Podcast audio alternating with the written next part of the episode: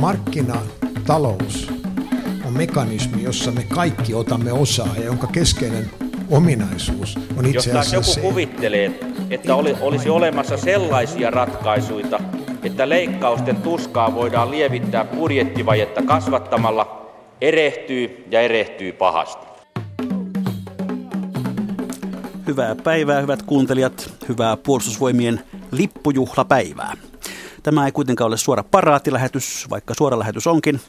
Kuten tuosta alkurenkutuksesta tunnistitte, niin mikä maksaahan se tässä taas. Ja näin isänmaallisena päivänä varmasti isänmaalliseksi aiheeksi sopinee puhua Suomen maataloudesta ja sen tulevaisuudesta. Studiossa kanssa kaksi herrasmiestä. Tervetuloa maa- ja metsätaloustuottajien keskusliiton puheenjohtaja Juha Marttila. Kiitos, hyvää päivää. Ja tervetuloa erikoistutkija Pasi Rikkonen Luonnonvarakeskuksesta. Joo, kiitoksia, hyvää päivää. Ihan aluksi tämmöinen kysymys, minkälainen henkilökohtainen suhde teillä on suomalaiseen maatalouteen? Juha Marttila. No olen suomalaisten maanviljelijöiden edusmies, joten maatalous on tietenkin joka päivä ja joka tunti, joka hetki mukana, mukana elämässä ja sen lisäksi on suomalaisen ruoan tuottaja. Mulla on maatila tuolla Pohjois-Suomessa Simossa ja siellä tuotetaan, tuotetaan sitä kuuluisaa hyvää maailman laadukkainta maitoa. Eli tavallaan olet myöskin hyvin tässä tuottajan arjessa kiinni. No joo, tai ehkä enemmänkin tuottajan viikonlopussa, koska ne niin. maataloustyöt itsellä tahtoo painottua tuohon viikonloppuun. Aivan. Mutta se... tuottajan viikonloppu on täyttä työtä. Kyllä, kyllä. Entäpä se Rikkonen? Joo, tota, mm, Etelä-Savossa on, on kotitila, jota en enää viljele, vaan pellot ovat vuokralla, mutta tota, olen aktiivinen metsä, metsän tota, hoitaja, joka on tämmöisellä pitkän, pitkän aikavälin toimintaa, eikä ole niin sää, sääsidoksissa. Eli tota, tällaisella kiinnityksellä maatalouteen? No minä voin sitä omasta puolesta tunnustaa, että minä olen taas täysin umpikaupunkilainen, jolla ei ole kyseistä suhdetta maatalouteen lainkaan. Tosin syön kyllä mielelläni ja hyvin, että ehkä sekin jonkinlainen suhde on. Kaikilla Ä- suomalaisilla on sitä kautta suhde, suhde maaseutuun ja maatalouteen. Aivan. Maidon kaksihintajärjestelmä ja hukkakauratilanne tulivat joskus tutuksi kuitenkin kesätoimittajia aikoina, kun vanhemmat kollegat testasivat hieman, että mihin, mitä, mitä tuota kesäheinä tietää. Eli suokaa siis anteeksi, jos kysymykset tänään ovat tavallistakin tyhmempiä, se johtuu vain tästä kaupunkilaisuudesta. Mutta aloitetaan tällaisella ihan maailman syleilevällä kysymyksellä, miten suomalaiselle maataloudelle elinkeino, mitä sille kuuluu tänään, Juha Marttila? No nyt eletään vaikeaa, va, vaikeaa jaksoa. Viime vuoden aikana markkinat pettivät moneltakin suunnalta. Tuli huonoja huonoja uutisia tai huonoa kehitystä tuolla maailmanmarkkinoilla. Sitten Putin pisti tuon Venäjän rajan kiinni, mikä iski rajusti suomalaiseen ruoantuotantoon. Ja sitten kaiken lisäksi tämä meidän kaikkien yhteinen riesamme, eli tämä Suomen talous, eli kuluttajien käytettä, käytettävissä olevat tulot on kehittyneet todella huonosti ja se näkyy myös tuolla ruokamarkkinoilla. Eli, eli maatilat ja koko ruoka-ala on, on taloudellisesti niin aika, aika lailla syvä, syvällä, syvässä kuopassa t- tänä päivänä, mutta kyllä siinä taustalla kuitenkin on semmoinen jatkuva toi, toivon kipinä, eli tästä, tästäkin noustaan tästä suhdannekuopasta ja pitkällä aikavälillähän ruoan, ruoan tuottajan tilanne näyttää oikein hyvältä. Sillä ei voi mitään, että ruoan, ruoan kulutus maailmassa kasvaa nämä on kasvumarkkinat ja laadukkaalle ruoalle aina löytyy kysyntää. Pasi Rikkonen. Joo, voi sanoa, että oikeastaan tässä, jos katsotaan pidemmän aikavälin kannattavuuskehitystä, niin kyllähän tämä aika haastavaa on tilanne ollut, että semmoista tasasta, tasaisen, voi sanoa jopa tasaisen huonoa kannattavuutta on ollut ö, maitotilalla, ö, kasvi erikois tilalla, jotka on niin kuin paremmin ehkä pärjännyt kuin taas sitten, jos me katsotaan vilja, viljapuolta ja tota, sika- ja siipikarja, niin siellä kannattavuus on todella, todella niin kuin ollut, ollut kehnoa. Että tota, siinä, siinä mielessä tämän hetken tilanne ei tietenkään näytä, näytä tota, kovin hyvältä, mutta sitten toisaalta tosiaan, samoin niin kuin Juhan tuossa viittasi, niin tota, ruoan kysynnän kuitenkin ennakoidaan, ennakoidaan kasvavan maailmassa ja sitä kautta myös täytyy kyllä olla aika vahva luotto siihen, että kyllä suomalaiselle ruualle on, on kysyntää kyllä, sekä tietenkin kotimarkkinoille, mutta laajemminkin myös. No kun studioikkunasta ulos katselee, niin huomaa sen, että kevät ja kesä ovat tänä vuonna aika lailla myöhässä ja kylvötkin yhä pahasti kesken. Pitäisikö olla tästä jo huolissaan, Juha Marttila? Pit, kyllä tuolla tiloilla ollaan, ollaan hu- huolissaan, että kun vettä tulee ja pellolle ei, ei pääs, pääse ja paikotellen jo tehdyt kylvötkin, jotka päästiin ajossa tekemään, on jouduttu sitten tekemään u- uudestaan, niin, niin huonotahan tuo näyttää. Toivotaan, yläkerran herralle me ei mitään voida, mutta toivotaan, että, että sieltä tulisi nyt apua tähän ja tämä niin säiden suhteen tilanne, tilanne paranisi. Että kasvukauttahan on toki vielä jäljellä, että kyllä tässä, ei tässä nyt kaikkia olla menetetty tämän, tämänkään kesän osalta. No paljon on virannut vettä Vantaassa ja muuallakin niistä ajoista, jolloin koulun yhteiskuntaopintunnilla meille opetettiin, että kolmannes työvoimasta työskentelee maa- ja metsätaloudessa, kolmannes teollisuudessa ja kolmannes palveluissa. Ja erityisen nopea maatalouden muutos on ollut EU-jäsenyytemme aikana nyt viimeiset parikymmentä vuotta. Tuona aikana noin 40 000 tilaa on lopettanut toimintansa ja samalla aika jäljelle jääneiden tilakoot ovat voimakkaasti kasvaneet. Viime vuonna tukea saaneita maatiloja oli Suomessa 57 000 suunnilleen, eli karkeastaan voisi kai sanoa, että tilojen määrä on puolittunut, mutta tila koko kaksinkertaistunut. Onko meillä samat luvut, Juha Marttila? No joo, aika vakaata tämä rakennekehitys on ollut, mutta nopea. nopea että jos katsotaan, mistä niin suomalaisessa yhteiskunnassa ja tuolla politiikassa keskustellaan tällä hetkellä, niin keskustellaan, keskustellaan tuottavuuden parantamisesta. Että pitäisi saada kilpailukykyä tähän, tähän suomalaiseen yhteiskuntaan lisää ja ottaa tämmöinen tuottavuusharppaus. Niin jos katsotaan, mitä maataloudessa on tapahtunut, niin tähän on ollut yhtä tuottavuusharppausta, eli paljon pienemmällä tekijämäärällä niin saadaan aikaan se sama tuotanto, mikä aikaisemminkin. Ja paljon, paljon vielä tiukemmilla kriteereillä, jotka, jotka tulee aika paljon tuolta EUn, EUn puolelta. Eli kyllä tämä, tämä on vaatinut kovaa tuottavuuskehitystä ja,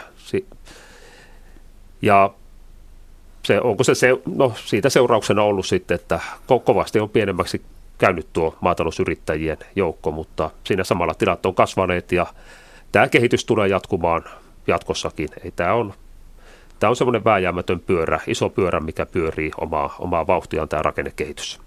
Pasi Rikkunen luonnonvarakeskuksesta. Joo, kyllä tämä on tota, aika selkeä, selkeä ja kova rakennekehitys. Maatalous on, on tosiaan käynyt, käynyt läpi ja tosiaan näyttää siltä, että se jatkuu, jatkuu edelleen, edelleen, eli tila, tilakoot kasvaa ja käytetään, käytetään sitä automaatioteknologiaa, uusia, uusia ratkaisuja. Ja sitä kautta haetaan sitä, sitä tota, tehokkuutta ja tuottavuutta. Ja tässä on tota ennakoitu luonnonvarakeskuksessakin, että vuonna 2030 tilalukumäärä voisi olla jossain siellä 35-37 tuhannen, tuhannen tota paikkeilla. Ja tota, näiden osalta, erityisesti maito, maitopuolella, niin tämä kehitys on ollut myöskin voi sanoa, että hurjaa, eli tota, joka kymmenes vuosi niin maitotilamäärä on puolittunut ja se näyttäisi edelleen, että tämmöinen sääntö, sääntö niin kuin pitää, pitää paikkansa.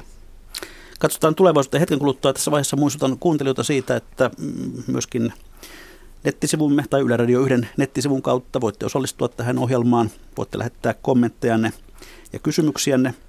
Ja myöskin viikon talousviisauksia ja talousvinkkejä voi jakaa sen kautta. Palaamme sitten näihin teidän kommentteihin ja kysymyksiin lähetyksen loppupuolella. Ennen kuin otetaan ne tulevaisuuden kristallipalot esiin, niin aloitetaan tämän kevään tapahtumista. Julkisuudessa on paljon huomiota saanut tämä kauppojen ja erityisesti S-ryhmän elintarvikkeiden hintojen laskeminen, josta joku keksi tämän typerän uutuussanan halpuuttaminen. Kun kuluttajat ovat asiasta iloneet, niin MTKssa on kuitenkin katsottu sitä aika kriittisin silmin. Mikä teitä tässä hinnanlaskussa oikein arveluttaa, Juha Marttila? No sinänsä hinnan laskussa ei tässä, tässä tilanteessa arve, arve, arveluta mitään, vaan, vaan siinä, että tämä on tämä keskustelu ja mielikuva ja onko sitä keskustelun ruoasta viety niin puhtaasti tämän hinnan, hinnan ympärille. Eli lietsotaan sitä käsitystä, että ruoka on Suomessa kallista. Mielestäni näin, näin ei ole, että jos katsotaan niin hyviä mittareita, mittareita, että mun mielestä paras mittari on se, että paljonko ihmiset käyttävät tuloistaan ruokaan. Niin siinä vertailussa Suomi on ihan hyvää länsi-eurooppalaista tasoa. Meillä käytetään ruokaa vähemmän kuin Ranskassa, mutta enemmän kuin Saksassa. Eli siinä kahden ison, ison maan välissä. Meillä ruoan hinta on ihan kilpailukykyinen. Tässä halpuuttamisessa on tämä on markkinamiesten juttu, kyllä me se ymmärretään ja tässä on niin välttämättömyydestä tehty hyvettä. Eli kaupan ostohinnat tulivat alaspäin jo, jo viime syksynä. Maataloustuotteiden hinnat laskivat jo viime, viime vuonna, eli tosiaankin kauppa ostaa tavaraa sisään halvemmalla, niin olisihan se varan, vallan erikoista, jos ei se näkyisi myöskin halvempina tuottajahintoina. Mutta yhtä varma on, kun katsotaan tulevaisuuteen, että sitten kun maataloustuotteiden ruoan maailmanmarkkinahinnat lähtevät nousuun, se päivä tulee, kaupan ostohinnat nousevat, niin sinä päivänä he tulevat myöskin sitten nostamaan kuluttaja, kuluttajahintojaan. Näinhän se pitää markkinataloudessa mennäkin, mutta, mutta tässä on ikävää, että tämä keskustelu painottuu nyt niin puhtaasti tähän, tähän ruoan, ruoan hintaan ja kaikki muu tärkeä unohtuu. Kentälle tuntuu jopa tuohtumusta, koska vihreitä kortteja on kuulemma leikelty kahtia. Mistä se kertoo? No se kertoo siitä, että, että tuota, viljelijät, viljelijöiden taloudellinen tilanne on, on todella vaikea tänä päivänä. Ja se kertoo myös si- siitä, että kun olemme maataloudessa koko Suomen ruoka, ruoka-alalla valinneet tämän vahvan laatustrategian, eli lähdemme siitä, että me tuotamme parempaa laatua kuin muut Euroopassa. Ja siihen kuuluu se, että kun laadun tuottaminen maksaa, niin pitäisi pieni hintalisäkin saada. Ja sitten kun nähdään, että miten määrätietoisesti, niin nimenomaan vahvoja suomalaisia tuotemerkkejä, niiden hintaa lähdetään ajamaan, ajamaan alas, niin totta kai se suuttumusta herättää. Ymmärrän sen erittäin hyvin. Pasi Joo, tosiaan tämä, tämä tota, ruoan, ruoan hintakehitys, niin, niin, niin paljon puhutaan tosiaan siitä, että ruoka on kallista ja vie paljon, paljon, paljon tota rahaa, mutta jos me mietitään sitä arkea, arkea niin, niin, niin aina kun ostoksella käy, niin ruokaa siellä on ensimmäisenä. Muut, muut tota, kulutustavarat, asuminen, liikenne, liikkuminen, ne on ehkä semmoisia, joihin ei kiinnitä samalla tavalla huomiota, vaikka ne onkin kalliimpia. kalliimpia. Ja tota, ruoan osalta tosiaan tilannehan on ollut nyt viimeiset 10-15 vuotta se, että se reilu 10-15 prosenttia tota, kuluttajan kukkarosta menee ruokaa. Ja siinä, jos katsotaan ihan historiaperspektiivillä, niin tilanne tota, 50 vuotta sitten niin yli puolet meni, meni tota, ruoka-ansioista. Ja tota, nyt voi totta kai sitten katsoa, jos miettii sitä, että millä tavalla ruoan hinta on tässä kehittynyt vuosien, vuosien varrella EU-aikana esimerkiksi, niin tota, kyllä taas palkansaajan ansiokehitys on ollut kuitenkin huomattavasti tota, kovempaa kuin taas sitten ruoan hinnan kehitys. Eli tota, siinä mielessä niin asia, asia voi katsoa niin kuin pitkällä aikavälillä ja huomata, huomata sitten tiettyjä asioita siitä. Eli tämä halpuuttaminen on jatkunut oikeastaan aika pitkään. Tuota, niin sen verran vielä MTK on jopa vaatinut selvityksiä siitä, että käyttääkö S-ryhmä määräävää markkina-asemansa tässä väärin. Mitä te tältä sektorilta odotatte? No tässä on monen, monen tason keskustelua, monen tason va- valmistelua. Sehän on selvä, että erityisesti Suomessa, toki myös monessa muussa EU-maassa, niin kauppa on erittäin keskittynyt ja heillä he on määrä, siinä mielessä määräävässä markkina-asemassa tavaran toimittajiin nähden. Eli tässä pitää olla tarkkana, tarkkana koko ajan. Ja kyllähän tässä, tässä on monia semmoisia tutkittavia piirteitä tässä halpuuttamiskampanjassa. Nämä on No ne on aika monimutkaisia, kun tämä kilpailujuridiikka on varsin, varsin monimutkaista, mutta y- yksi liittyy muun muassa siihen, että onko se tasapainossa se, että mitä tuotteita halpuutetaan. Kun tämä taktiikkahan menee sillä tavalla, että joidenkin tuotteiden hinnat poljetaan niin aivan olemattomaksi, mutta sitten iso massa, mitä, mitä tuolla supermarketeissa, hypermarketeissa on, niin eihän siellä tapahdu sitten paljonkaan, paljonkaan liikettä. Eli miten, miten, miten nämä tuotteet on valittu, miten siinä tuota, asemoidaan kaupan omia tuotemerkkejä merkkejä suhteessa meidän teollisuuden vahvoihin tuotemerkkeihin, että käyttääkö tämmöisessä niin pitkän aja, aikavälin kilpailun mielessä niin kauppa tätä halpuuttamista ja näitä muita, tai yleensäkin markkina-asemansa väärin siinä, että siinä ajetaan meidän elintarviketeollisuutta ja ruoan tuottajia niin enemmän alisteiseen asemaan kuin tänä päivänä on. Eli kyllä tässä, tässä on paljon tutkittavaa ja olen ihan varma ja tiedän, että kyllä kilpailuviranomaiset tässä hyvin tarkkana ovat. Sekö se suurin pelko teillä on, että tuottajahinnat edelleen vain laskevat tämän vuoksi? Suurin pelko on se, että tätä kehitystä ei saada katkaistua ja käännettyä. Eli tässä on jo aika pitkään menty, että sillä tavalla, että se tuottajan saama osuus kuluttajan maksamasta ruokaeurosta pienenee koko ajan. Tämä on se ongelma, että sillä olemattomalla osuudella ei, ei kyetä tuottamaan ja tuottaja ei elä. Ja, ja pahin uhkakuva on se, että Suomessa ei ruokaa kyetä tuottamaan tai kyetään tuottamaan sitten niin vähän, että siinä ajetaan alas myös koko, koko tämä klusteri ja teollisuus maatalouden lisäksi. Pasirikko. Joo, kyllä tämä kilpailuasetelma tietysti on aika, aika voi sanoa, että elintarvikealla on totta kai aika kova, jos muutama, muutama tota, suuri, suuri yhtiö sekä kaupan että sitten jalostavan teollisuuden osalta, niin, niin jos miettii sitä tuottajapuolta, siellä on kuitenkin maitotiloja, esimerkiksi jos mietitään maitoalaa, niin semmoinen noin 7000 tilaa, joiden pitäisi yhdenmukaisesti ajaa tota, taas sitä omaa, omaa etuaan tässä tota, hyvin kilpailussa, tämän hetken niin kuin kilpailussa markkina, markkinatilanteessa. Eli, eli jos mietitään koko sitä elintarvikeketjua, niin nämä, niin kuin nämä neuvottelusuhteet on tietenkin vähän, vähän tota erilaiset kuin jos puhutaan niin kuin tämmöistä, tämmöistä kahden, kahden, kahdenvälisestä bisneksestä yritysten välillä.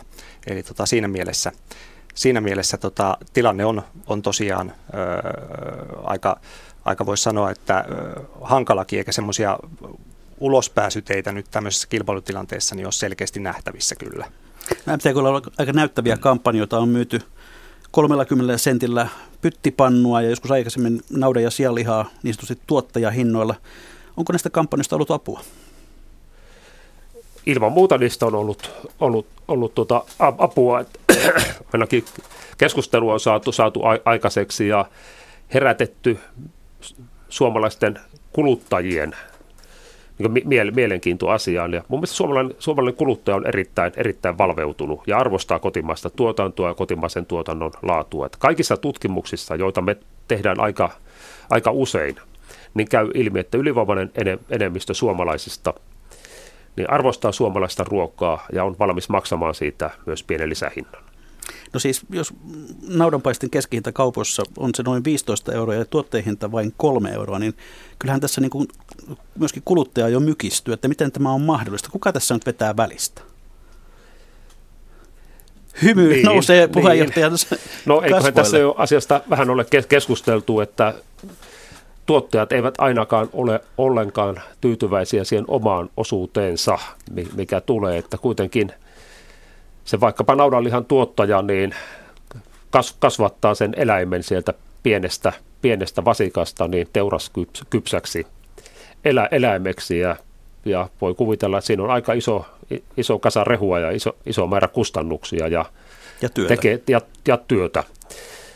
Ja työtä, ja jos se tässä on se, on se palkkio siitä laaturuuan tuo, tuottamisesta, niin ja kun katsoo sitten mitä viivaalle jää, mitä tuloja jää, jää siis siitä raskasta vaativasta työstä, niin, niin, tuota, niin eihän se, eihän se oikein, oikein ole. Ja kun suunta on ollut vielä, vielä huono. Eli kyllä se, sitä voimaa käyttää tässä nyt joku, joku muu.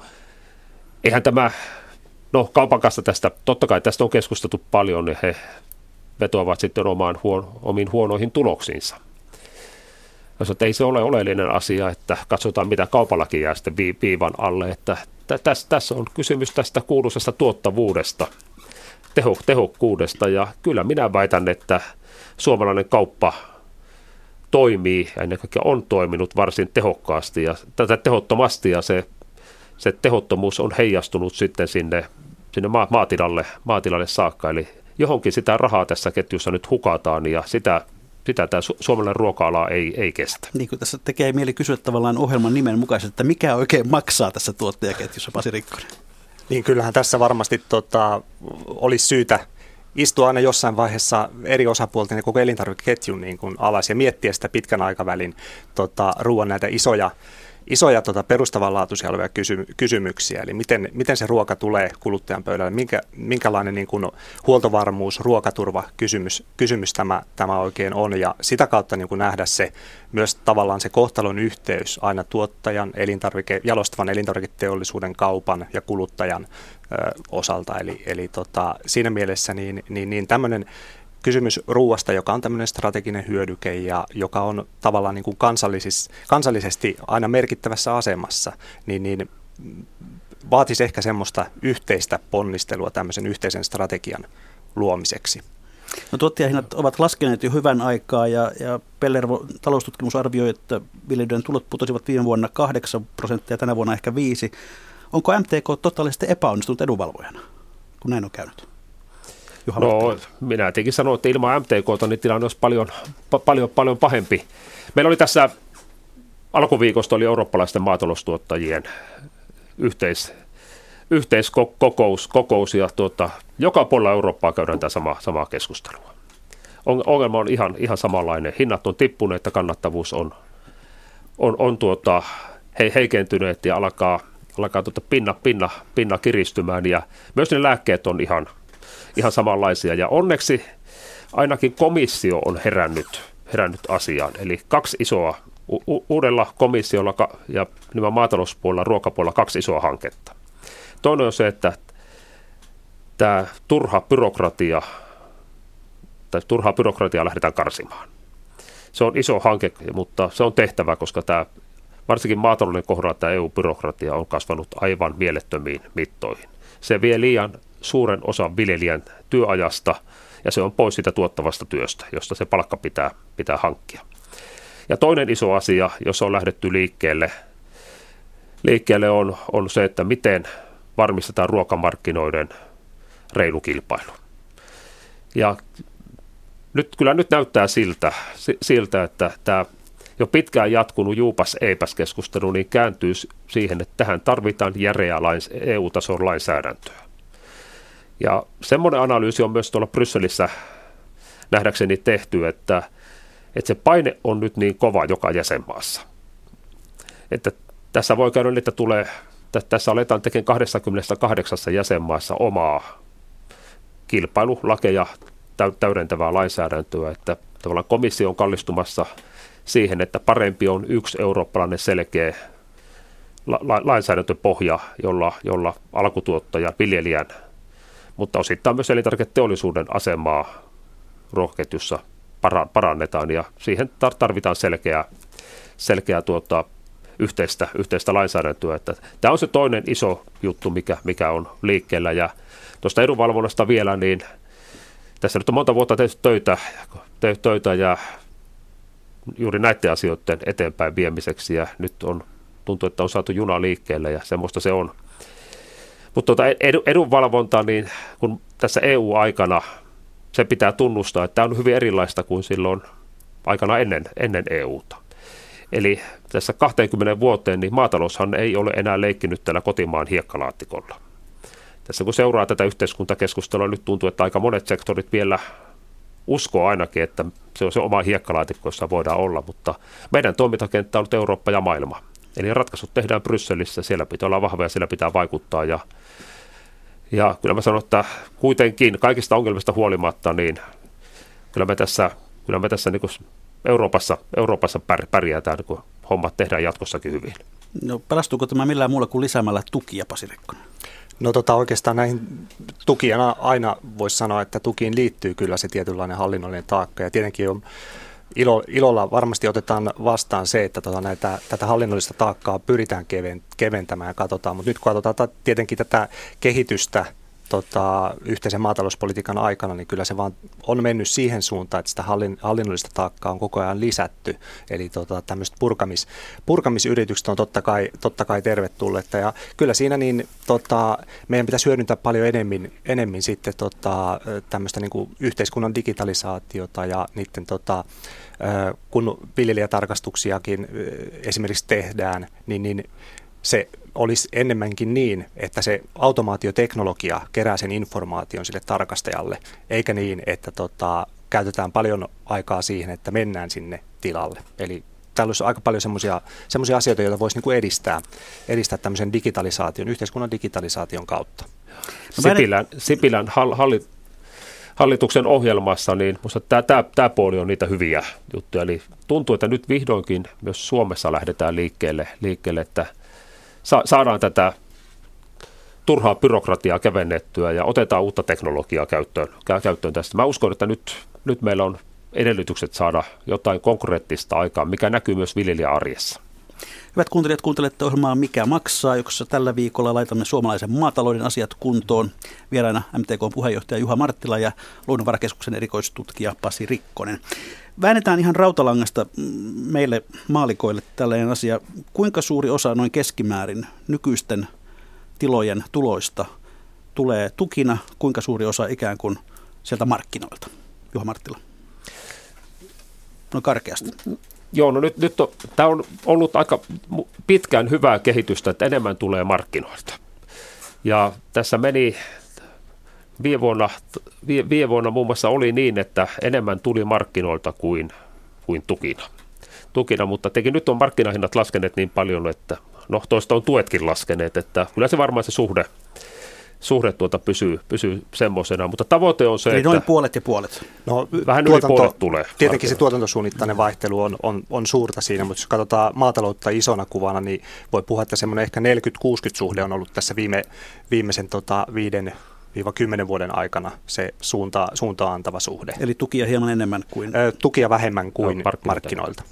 Mutta tosiaan tuotantosuunnittain erot on isoja, että jos otetaan vaikkapa sialihan tuotanto, niin ei taida tulla tukina edes 10 prosenttia enää, enää, enää tänä, tänä päivänä, että osittain on menty täysin markkinavetoseen toimintaan. Ajatusleikki.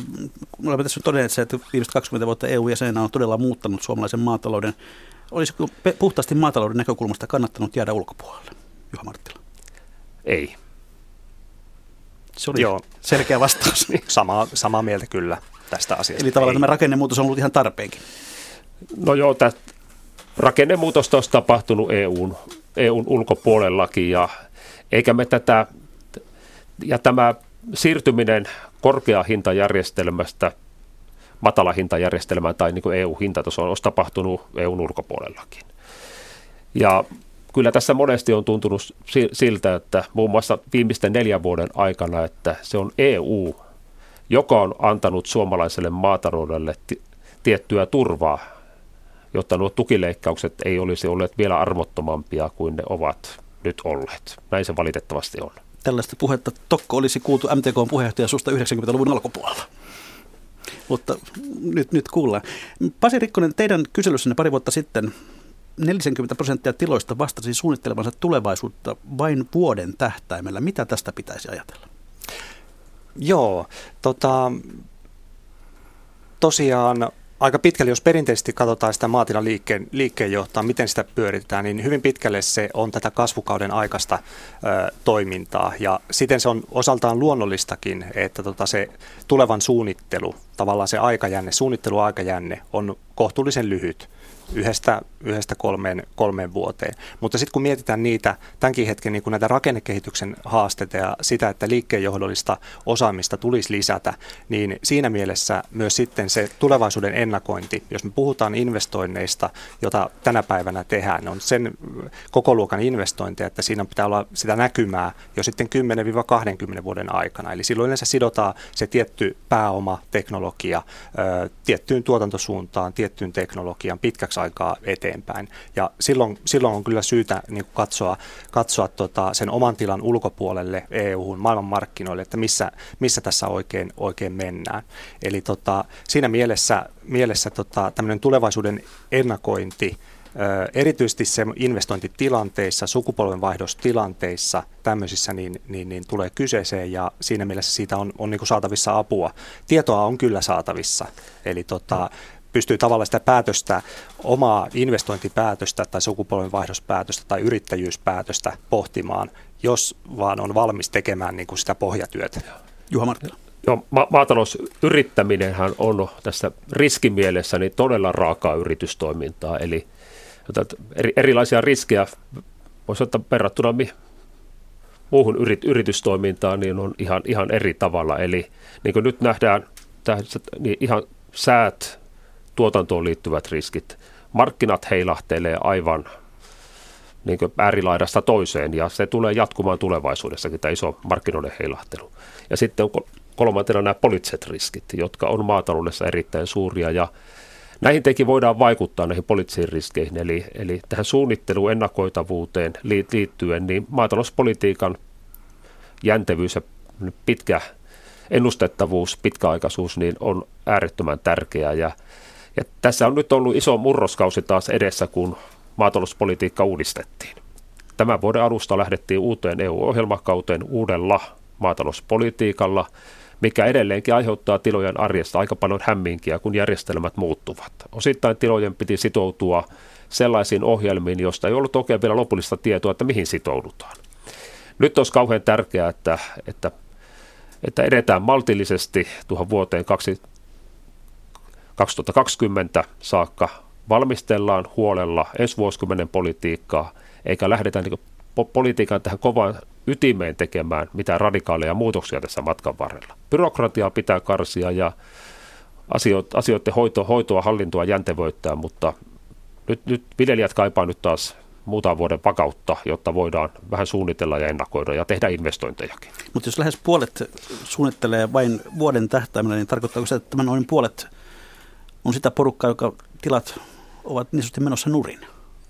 No tota, tässä kyseisessäkin hankkeessa me katsottiin näitä maatilojen tulevaisuusstrategioita, me tavallaan tyypiteltiin niitä, eli sieltä löytyy, löytyy totta kai semmoisia, jotka on jo sillä, sillä tota viljelyuran ö, tota, myöhäisvaiheessa siirtymässä eläkkeelle, jolloin tietynlainen vakaa tilanne joka tapauksessa jatkuu. Ja oikeastaan se siinä keskitytäänkin vaan siihen, että siirretäänkö se tuotannontekijät pelto ö, esimerkiksi vuokralle muille vai löytyykö sieltä jatkaja sitten tota, ö, omasta, omasta perhe, perhepiiristä tai muilla, muilla keinoin.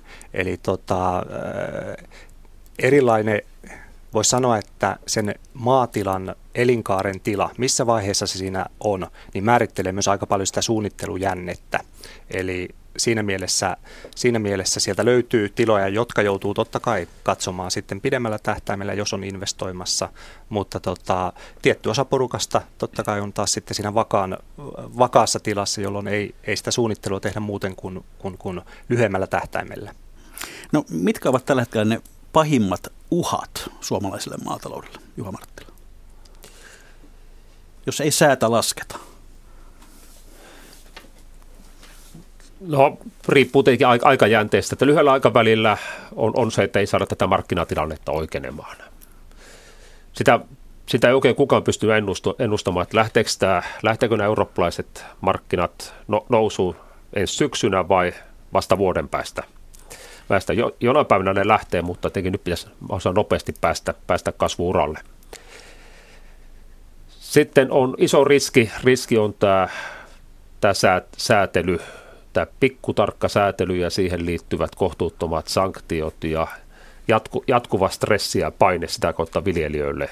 Siinä on kertakin pakko saada mu- muutos aikaiseksi tai, tai tämän paineen alla liian moni yrittäjä uupuu kerta kaikkiaan, kun, ei, se, kun jää tuota, tosiaan aikaa jää liian vähän sille tuottavalle työlle, kun täytyy, täytyy pykäliä, pykälien perässä, perässä tuota, juosta.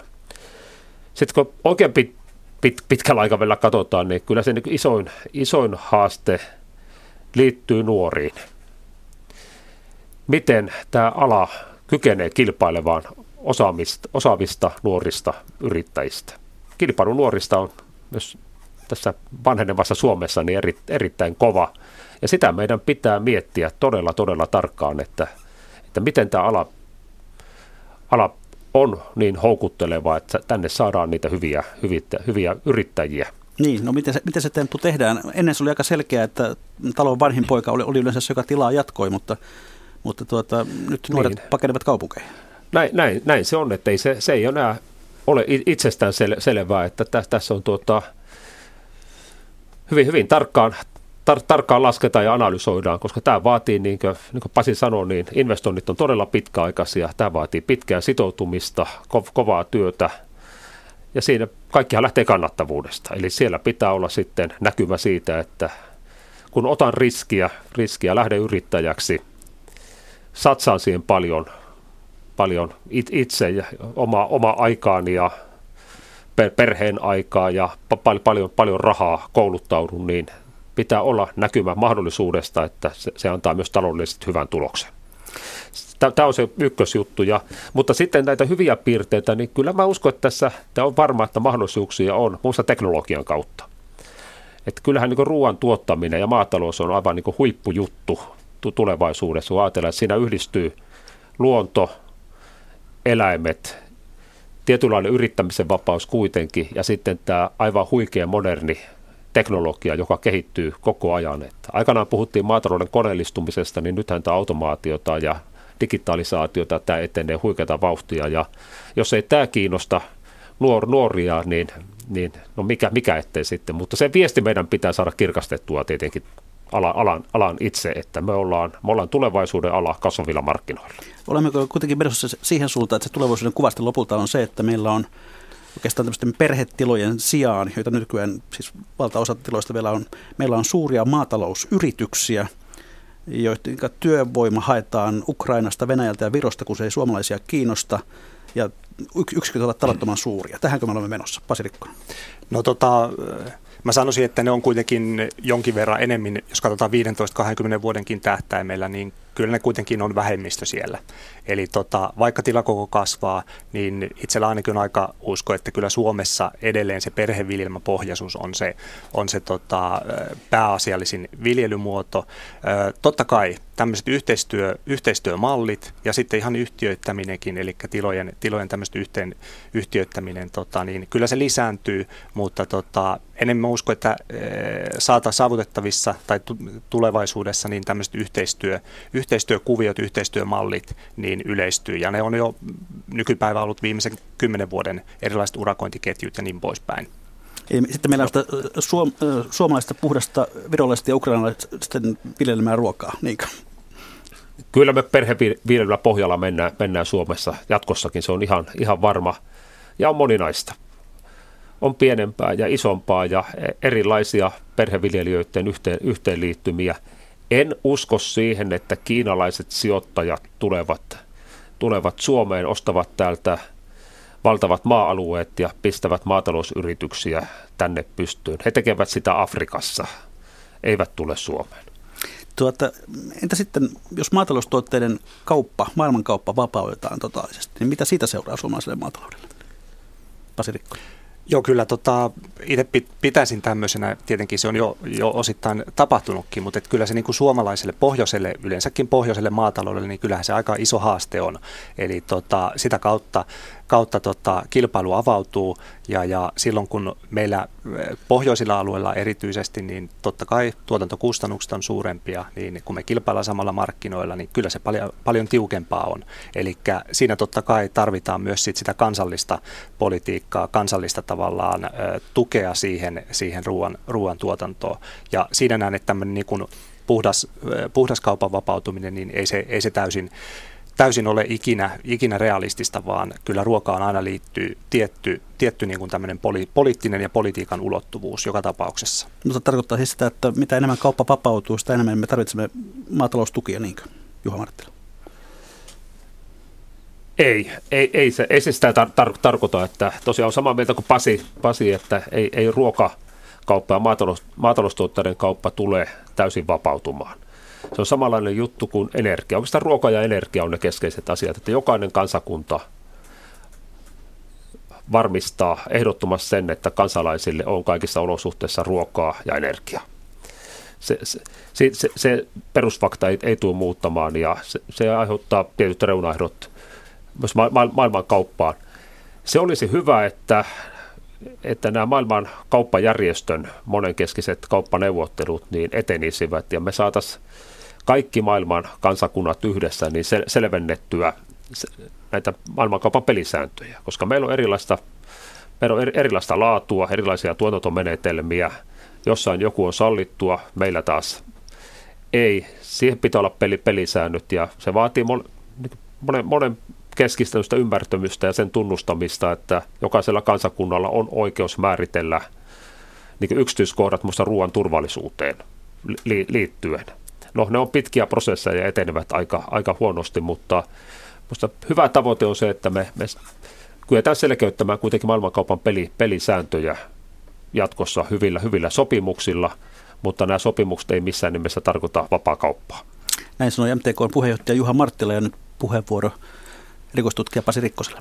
Joo, eli tota, kyllä tässä äh, kaupan vapautumisenkin kohdalla niin on huomattava sitten toinen, toinen seikka, mikä on tässä vuosien aikana tullut, eli tämmöinen protektionistinen käyttäytyminen ihan samalla tavalla. Eli tässä on viimeisen 5-10 vuoden aikana, aikana ollut, ollut tämmöisiä tota, valtioilla protektionistisia piirteitä, jolloin rajat on suljettu, suljettu sekä vienniltä, vienniltä esimerkiksi riisintuottajien osalta, Venäjä 2010 vehnän viennin osalta ja niin poispäin. Eli tota, se, nämä pelisäännöt on nimenomaan se y, yksi juttu, eli että tota, siinä ne pelisäännöt pysyy vakana myöskin, eli sitä kautta, sitä kautta niitä mahdollisuuksia voi tulla. Mutta tämmöinen protektionistinen piirre, niin se myös se toimii energiapuolella, se toimii tässä ruoka, ruokapuolellakin.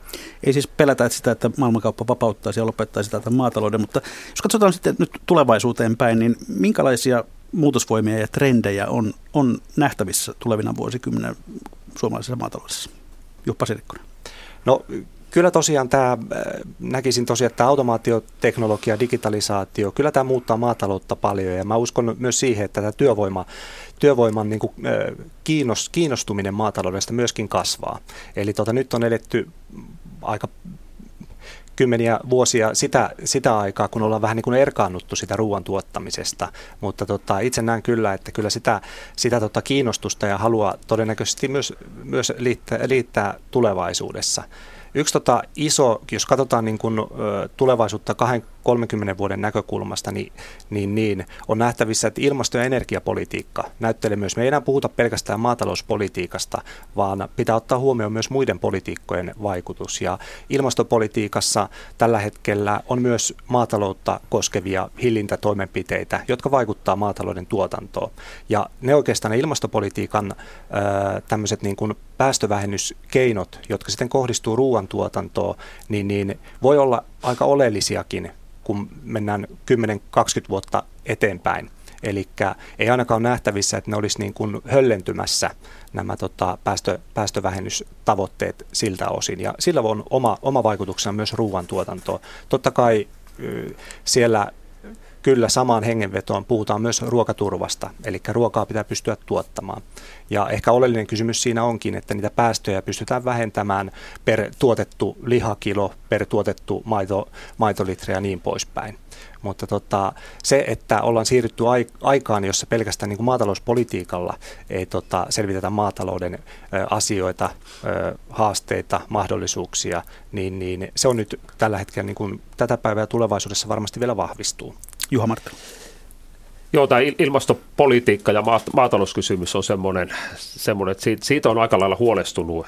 Mielestäni tämä nyt tämä eurooppalainen valmistelu on, on aika kaoottisessa tilassa, eikä ole vielä löytynyt sitä punaista lankaa, että miten, miten kyetään yhdistämään ilmastonmuutoksen hillitseminen ja sitten ruokaturvan var, varmistaminen, koska nämä on ne isot jutut maailmanlaajuisesti, jotka pitää, pitää meidän kyetä, kyetä ho, hoitamaan. Ja tässä on Euroopallakin iso, iso valta ja iso, iso vastuu. Niitä malleja, mitä, mitä tässä on näkynyt, niin on jouduttu kritisoimaan tuolla Brysselin päässä aika, aika rajusti. Nähdään, että maataloudelle on esitetty semmoisia semmoisia ilmastovelvoitteita, jotka johtaisi välttämättä tämmöiseen niin ruoka, puhutaan hiilivuodosta nyt se ruokavuotoon, eli ei tässä paljon muuta ratkaisua kuin siirtää sitten tuotantoa Brasiliaan, että siirretään ongelma johonkin muualle, niin kuin eurooppalaisen teollisuuden kanssa on paljon, paljon käynyt. No uskon, että järki, järki voittaa, mutta, mutta pal- paljon on töitä, töitä edessä. Ja sitten se, mikä ratkaisee, ratkaisee tästä politiikan merkityksestä huolimatta, onko tämä ruoka-alan tulevaisuuden, on se, että meidän pitää kyetä tuottaa vain sitä, mitä kuluttajat kotimaassa ja, ja tuottaa vientimarkkinoilla niin haluavat kuluttajien käyttäytyminen muuttuu, muuttuu se, että mitä, mitä ruoalta odotetaan, mitä halutaan, mistä halutaan maksaa, mikä tuo lisäarvoa. Ja tämä peli ratkeaa siinä, että me ollaan kyllin, kyllin ketteriä reagoimaan ja tuottamaan sitä, mitä, mitä kuluttaja, kuluttaja haluaa. Se, se voittaa tämän, tämän ruoka, ruokapeli, joka tässä onnistuu. No kuinka tärkeässä roolissa esimerkiksi joku luomutuotanto voi olla jatkossa? Onko se jonkinlainen ratkaisu Suomessa siihen, että, että tavallaan myös nämä ilmastokysymykset tulevat hoidetuiksi? Vai onko se vain sellaista viherpesua tässä? Kyllä, luomu tuotanto tulee Suomessa kasvavaan ja myös luomutuotteiden osuus markkinoilla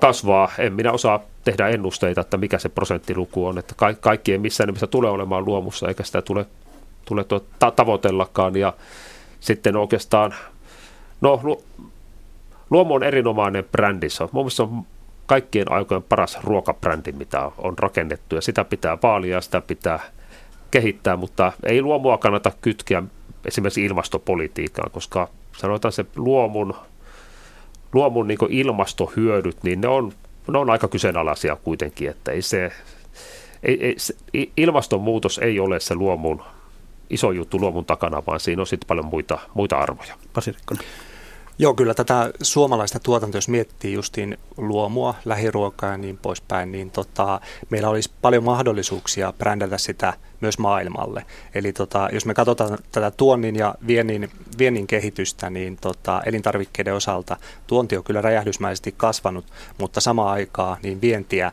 vientiä ei juurikaan ole, ole pystytty tosiaan lisäämään. Eli tota, siinä mielessä myös Suomella pohjoisena, pohjoisena valtiona puhtaan ö, veden, puhtaan ö, maaperän ruoantuottajana niin olisi mahdollisuuksia myös tässä vienti, vientitoiminnan puolessa joitain, ja se ei koske pelkästään maataloutta, vaan se koskee myös sitten tämmöistä niin kuin agroforestria, luonnontuotteita ja niin poispäin. Eli Suomessa on siinä paljon tekemistä. Hallitusohjelmassa 500 miljoonaa ruokatasetta, eli ruokavientiä lisää, niin onko se, onko se kenties tämä arktinen ruoka, lähdetään brändään sen ja Kyllä se, millä se tehdään.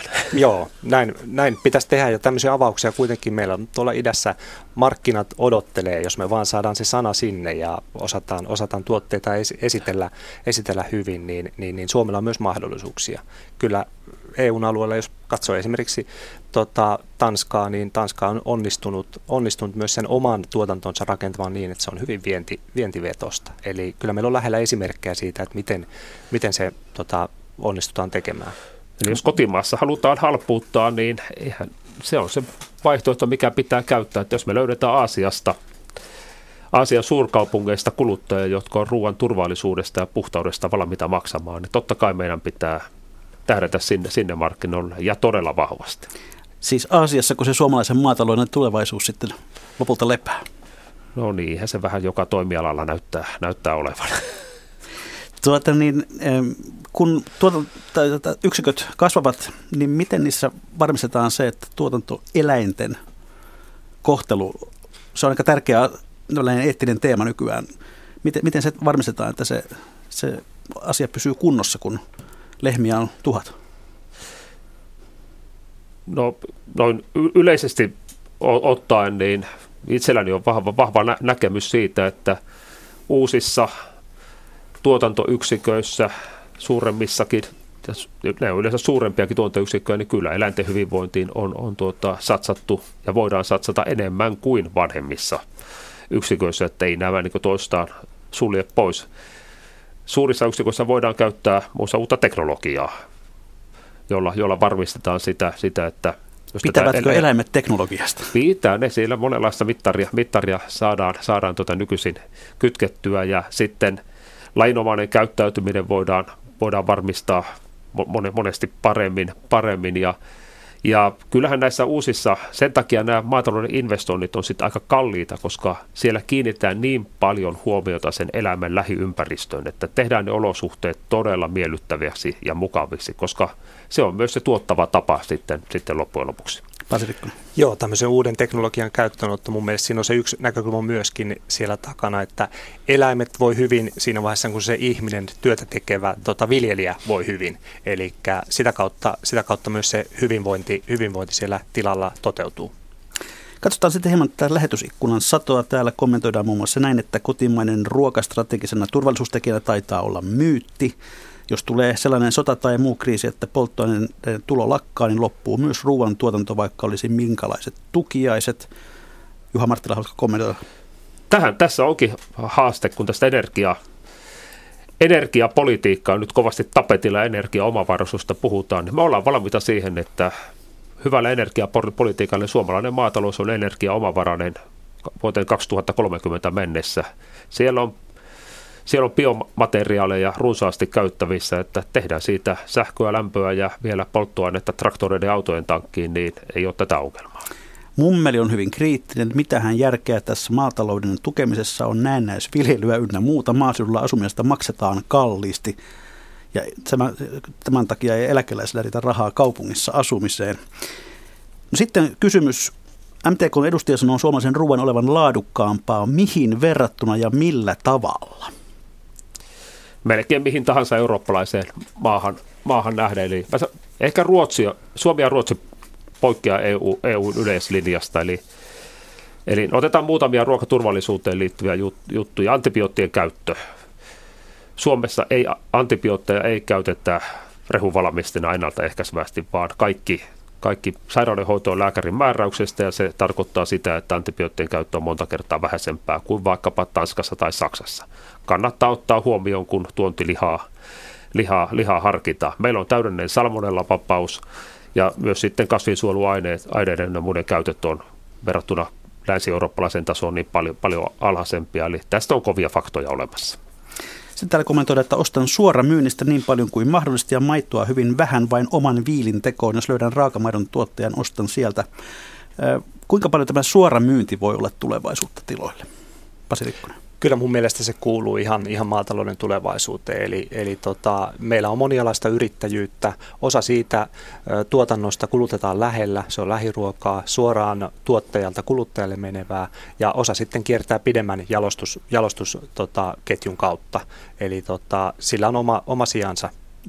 Mitä luokkaa sen, se on tällä hetkellä, montako prosenttia maatalouden kokonaistuotannosta? Onko sitä mitään arviota? Lähiruokaa on, on oikeastaan aika vaikea määrit, määritelmällisesti niin kuin, ö, katsoa. Mutta suora tota, tilalta? S- joo, suora lukua mulle ei tällä hetkellä ainakaan ole tiedossa. Se on, ihan, vähäistä. se on vähäistä, mutta se kasvu, kasvu on rajua. Se on, se on todella kova. Minkä takia suoramyynnissä hinnat ovat kuitenkin lähempänä kaupan hintoja kuin tuottajahintoja? Sanoisiko, että siinä ehkä se tuottaja saa oikeudenmukaisen osuuden, joka on lähempänä tuontokustannuksia. Ja sitten ollaan jälleen siinä vaiheessa lähetystä, että on aika katsoa viikon talousvinkkien laariin.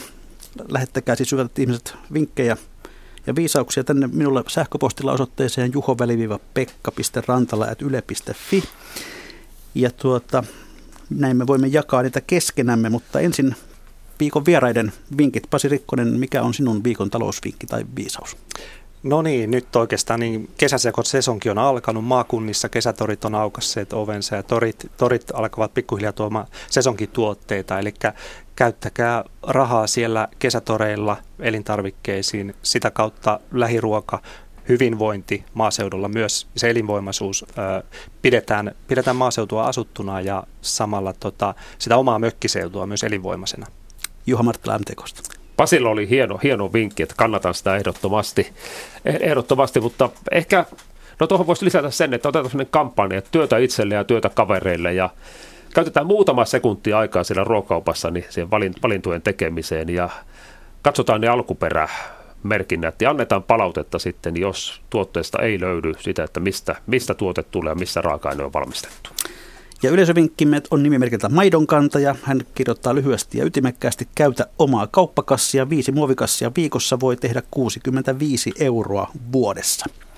Kiitoksia Juha Marttila, kiitoksia Pasi Rikkonen, kiitoksia kuuntelijat. Mikä maksaa, sitä ihmetellään jälleen viikon kuluttua.